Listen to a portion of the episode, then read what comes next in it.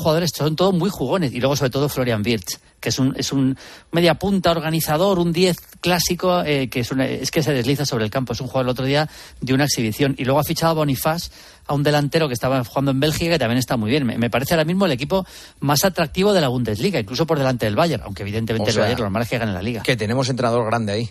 Tenemos entrenador grande. lo, cual era, por, por, otra parte, fácil de ver. Conociéndole y viéndole en el campo, era fácil de ver que teníamos un entrenador ahí, ¿eh? Sí, le ha costado, ¿eh? porque la primera, el primer año hubo, yo he visto muchos partidos, hubo partidos que me, decepcionó bastante, la verdad lo tengo que decir, pero este año ya está jugando a, una, a, un, nivel muy alto y yo creo que se está, ya digo, yo creo que en, en esa carrera por ser el, el, técnico que supla en su momento a Ancelotti, cuando Ancelotti deje el Madrid, que parece que será final de temporada, creo que si sigue así el Leverkusen va a ser, va a ser, va a ser Xabi Alonso, vamos, seguro. Oye, mañana tenemos tres partidos de previa de Champions, que son las últimas tres plazas de Champions para el bombo del, jueves. Eso es. Hoy se ha metido el Sporting de Braga, eh, que ha ganado 0-1 al Panathinaikos, se ha metido el Galatasaray, en ya en la fase de grupos, eh, que ha ganado al Molde y se ha metido el John Boys de Suiza. Y mañana tenemos un partidazo en, en Eindhoven, PSV Eindhoven Rangers con empate en la ida, empate a dos.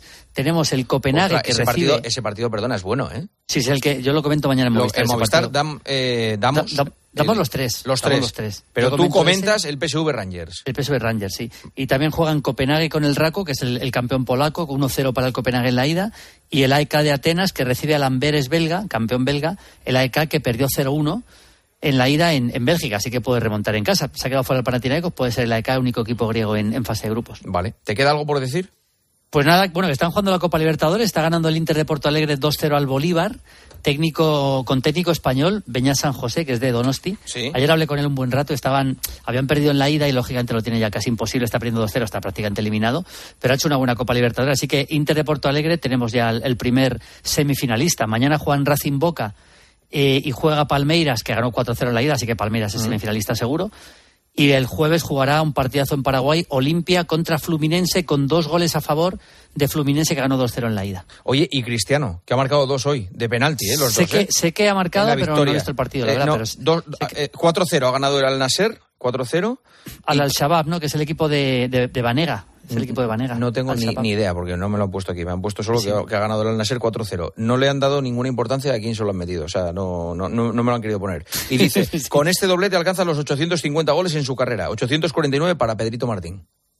Qué locura, ¿eh? Ya sabes que Pedrito dice que es uno menos, ¿no? Sí. Pero bueno, es uno de San Sebastián, me parece, ¿no? El, que le pega en Pepe o algo así. O no sé si es uno de San Sebastián. Sí, una cosa con Pepe. una cosa con Pepe, me suena. me suena un gol que le da la espalda a Pepe, que Pepe dijo que era de él o que no sé qué. Bueno, no sé, no, no. Mm. Bueno, 850 goles. Que tampoco está eh, mal. No está mal. Maldini, vamos hablando. Mañana te escuchamos y te vemos en el partido. Un abrazo. Un abrazo, chao. Gracias, adiós, hasta luego. Señoras, señores, hasta aquí el partidazo. Volvemos mañana a partir de las once y media. Ha sido un placer. Gran noche de radio. Adiós. Juanma Castaño. El partidazo de Cope. Estar informado.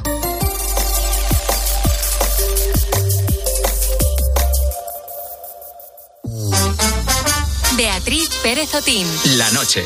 Cope. Estar informado.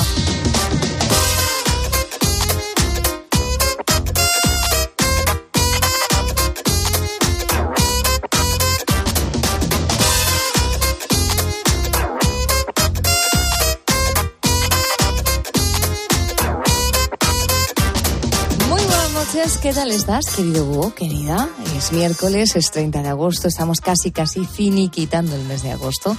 Y aquí estamos, una madrugada más, dispuestos a no dejarte dormir. Llegamos a este último miércoles del mes de agosto y en esta madrugada queremos hablar de uno de los medios de transporte más ligeros y útiles para movernos especialmente por las grandes ciudades. Hoy vamos a abrir el programa hablando de motos. Esta que escuchamos es una moto de gran cilindrada, pero no son las únicas que hay en nuestras carreteras. Las motos de hasta 125 suponen el 30% del parque móvil de nuestro país.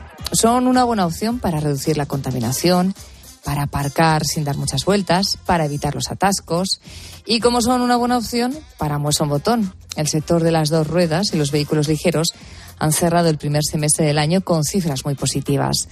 Hasta la fecha se han matriculado más de 114.000 unidades, un 8,9% más que en el mismo periodo del año pasado.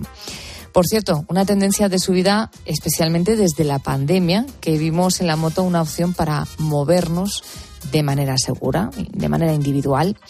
Esta noche vamos a hablar de este sector y lo vamos a hacer con Camilo Vila González, es presidente del Club de Vespas y Lambretas de Urense.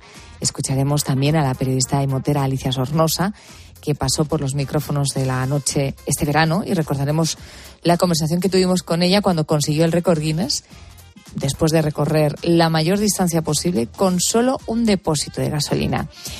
Y como los tiempos cambian, también vamos a hablar de motos eléctricas. Será con Gonzalo Avilés, el mayor experto en España en motos eléctricas. Este es nuestro tema de portada, pero ya sabes que este programa es bidireccional y queremos escuchar tu voz. Vamos a la cuestión de, oyentes.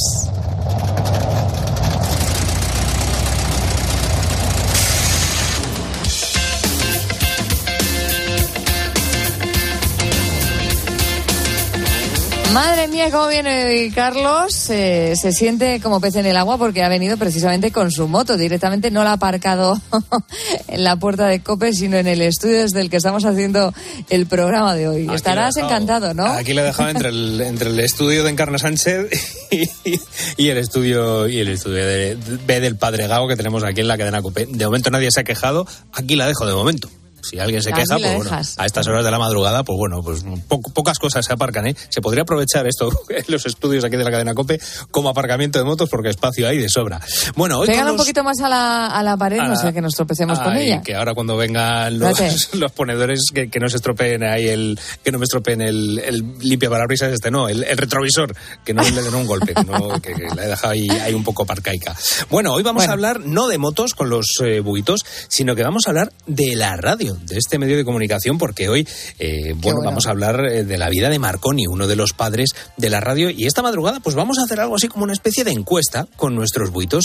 Queremos que nos cuenten qué es lo que más les gusta de este medio de comunicación. Y también, pues oye, vamos a ser constructivos, que en la noche de COPE somos muy de ser constructivos, que es lo que menos eh, les gusta de la radio, pero ¿qué cambiarían? Vamos a dejarlo así. Y también queremos saber, oye, ¿cómo nos escuchan? Que a lo mejor nos escuchan a través del transistor, nos escuchan a través de la aplicación de la cadena COPE. A lo mejor hay alguno que nos está escuchando a través de la TDT que nos lo cuenten. ¿Qué es lo que más les gusta? ¿Qué es lo que les gustaría mejorar? Y también, pues, cómo nos escuchan. Esta madrugada hablamos en la noche de COPE de la radio. Como siempre, puedes mandar tu nota de audio al 661 2015 12, el teléfono de WhatsApp de la noche de COPE. Y en nuestras redes sociales, por supuesto, en Facebook y en Twitter somos arroba la noche de COPE.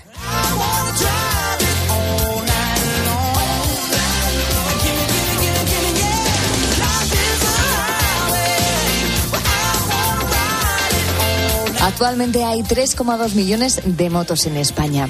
Las más habituales son las Yamaha, las Piaggio, Vespa y la Honda, como indica la Asociación Nacional de Empresas de las Dos Ruedas. Las ciudades más moteras en nuestro país son Málaga, que es una ciudad con el mayor número de motos. Después va Gerona, que presenta más scooter, y Cádiz con los ciclomotores. Me escucha Camilo Vila González, es desde 2020 el presidente del Club de Vespas y Lambretas de Orense. Camilo se montó en una moto por primera vez cuando apenas tenía 12 años. Buenas noches, Camilo, ¿qué tal? Hola, buenas noches. Aquí estamos, sí. De esta primera experiencia en moto, que, que tenías tan pocos años, 12 años, ¿de dónde te viene esa afición? Bueno, pues eh, mi padre tenía una, una lambreta eh, que compró en el 56, en el año 56, y yo nací en el 57. Entonces, cuando tenía 12 años, pues eh, éramos cuatro hermanos y dos ya éramos con vistas de moteros y entonces pues ya empezábamos a hacer nuestros pinitos, yo y mi hermano, eh, en, la, en la lambreta. Sí. ¿Qué es lo que más te gusta de, las dos ruedas? Ahora tienes 66 años, yo no sé si sigues todavía montando en moto. Sí, sí, y, cada paso más, eh, con más ganas y con más eh, y con más motos y, con una variación de, de 11 motos que tengo hoy, hoy en día. 11 motos, madre mía. Sí. Las, que más, las que más son seis Vespas y el resto pues ciclomotores y, y la de gama alta una BMW, una RT de 1200. ¿Qué es lo que sientes cuando vas sobre la moto? es una es otra historia, eh, no vas enlatado. Eh, lo malo es que aquí en Galicia, pues el invierno es muy largo, pero, pero la moto con buena, con buenas eh, con buenos eh, chaquetas y, y ropa de, de, moto no hay problema y no es igual ir en una eh, tomando el aire que, que, ir enlatado en un, en un coche. En un coche, ¿no? Aún así, en Galicia también hay mucha afición por las motos, ¿no? En, ya solo en vuestro club sois 170 socios. Sí, eh, últimamente desde la pandemia, eh, pues mucha gente, mucha gente se unió al, al, al club. Éramos 119 o 120 hace mm, cuando, cuando empecé yo de presidente y hoy estamos en 170. ¿Qué ha tenido que ver la pandemia desde tu punto de vista para, muchas mujeres. Ahora hablamos del papel de la mujer y la moto, pero eh, mencionabas la pandemia. ¿Qué ha tenido que ver la pandemia para que esta afición crezca desde tu punto de vista? ¿Qué es lo que comentan los nuevos moteros?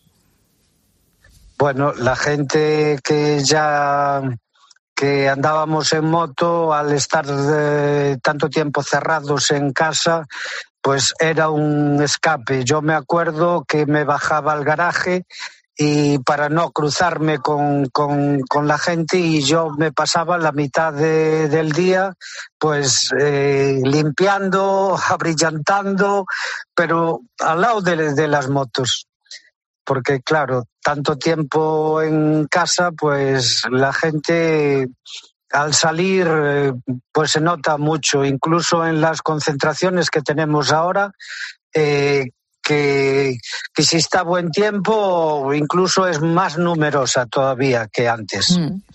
La gente ah, pues cambió mucho, sí. Y entraron más mujeres también en esta nueva etapa. ¿Cuántas mujeres hay ahora mismo en el club? Efectivamente, ahora eh, pues eh, teníamos,